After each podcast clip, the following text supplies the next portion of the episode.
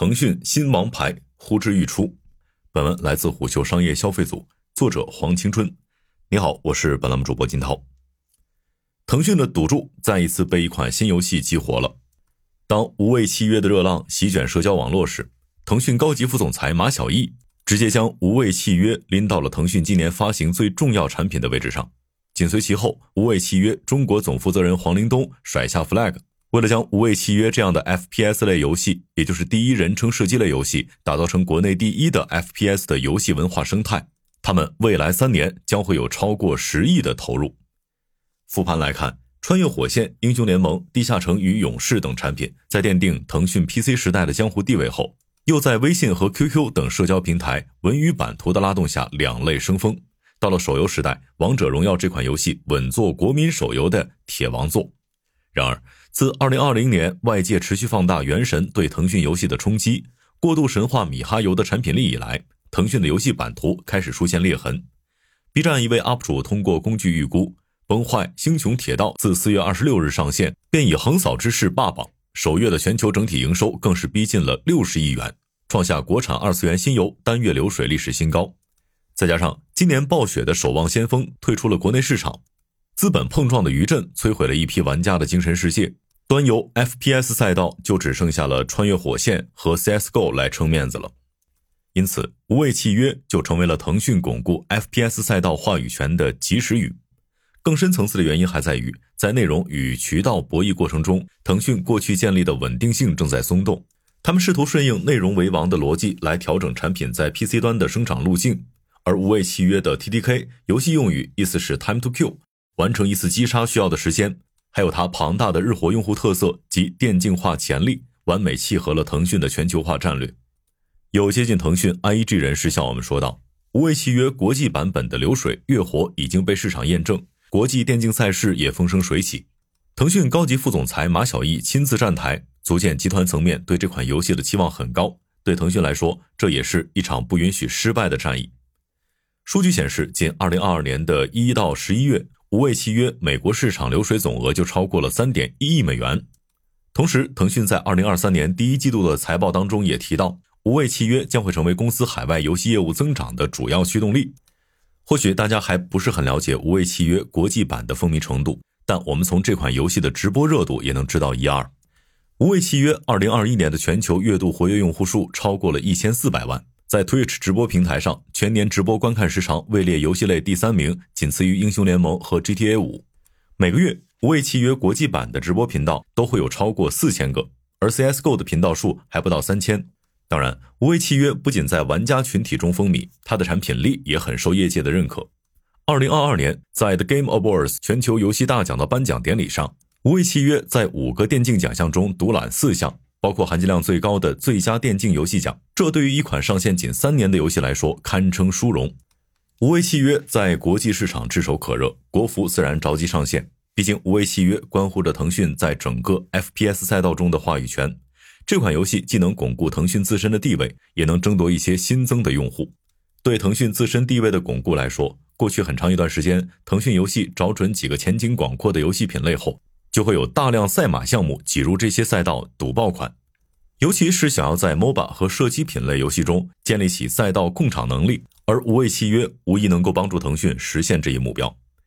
新增量用户这方面，伽马数据发布的二零二三年一至三月游戏产业报告显示，二零二三年一季度射击类手游相比去年同期大约有百分之三到百分之四左右的提升，单品类流水占据总市场份额约百分之二十。这成为了手游市场中仅次于 MOBA 的第二大品类，因此腾讯自然希望尽可能拿捏住这部分新增量。为此，腾讯游戏一反常态，对无畏契约国服上线憋着劲儿大操大办。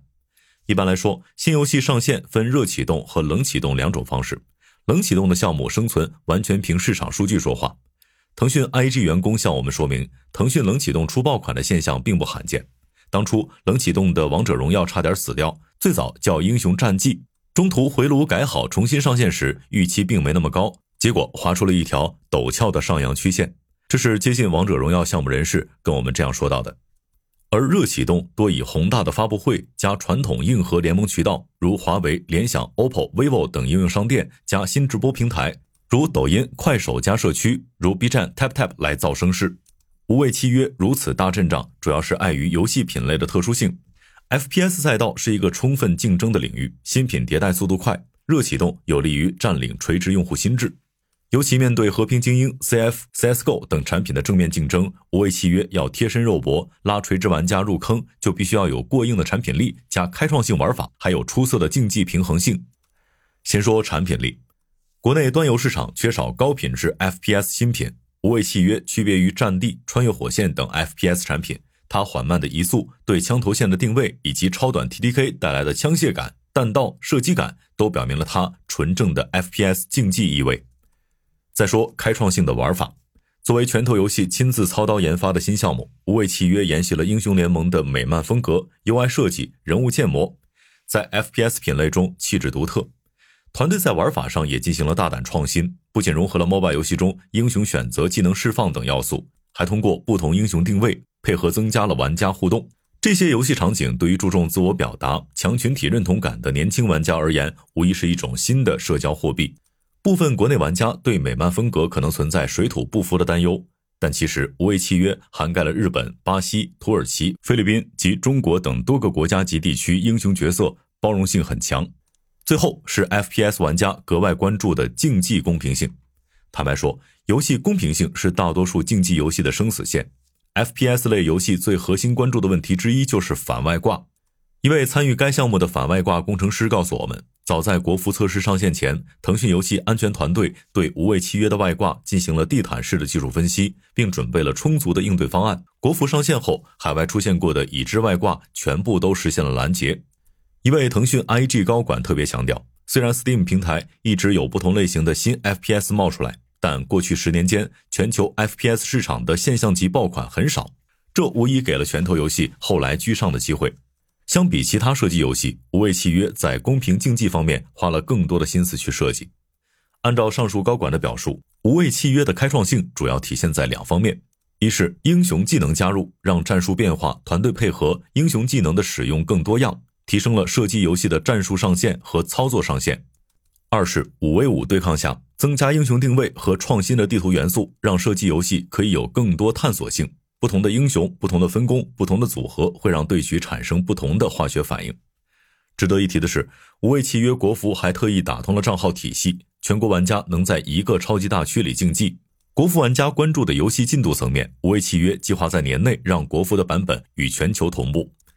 黄凌东透露，很多游戏其实都是保持一个差异的进度，但无畏契约希望年内追赶完成国际服过去三年上线的英雄、地图、模式等玩法内容。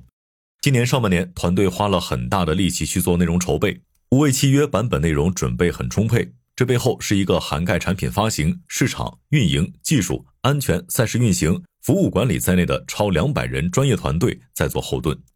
腾讯对无畏契约的投入可谓史无前例。除此之外，拳头游戏也非常强调赛事电竞体系的长远布局。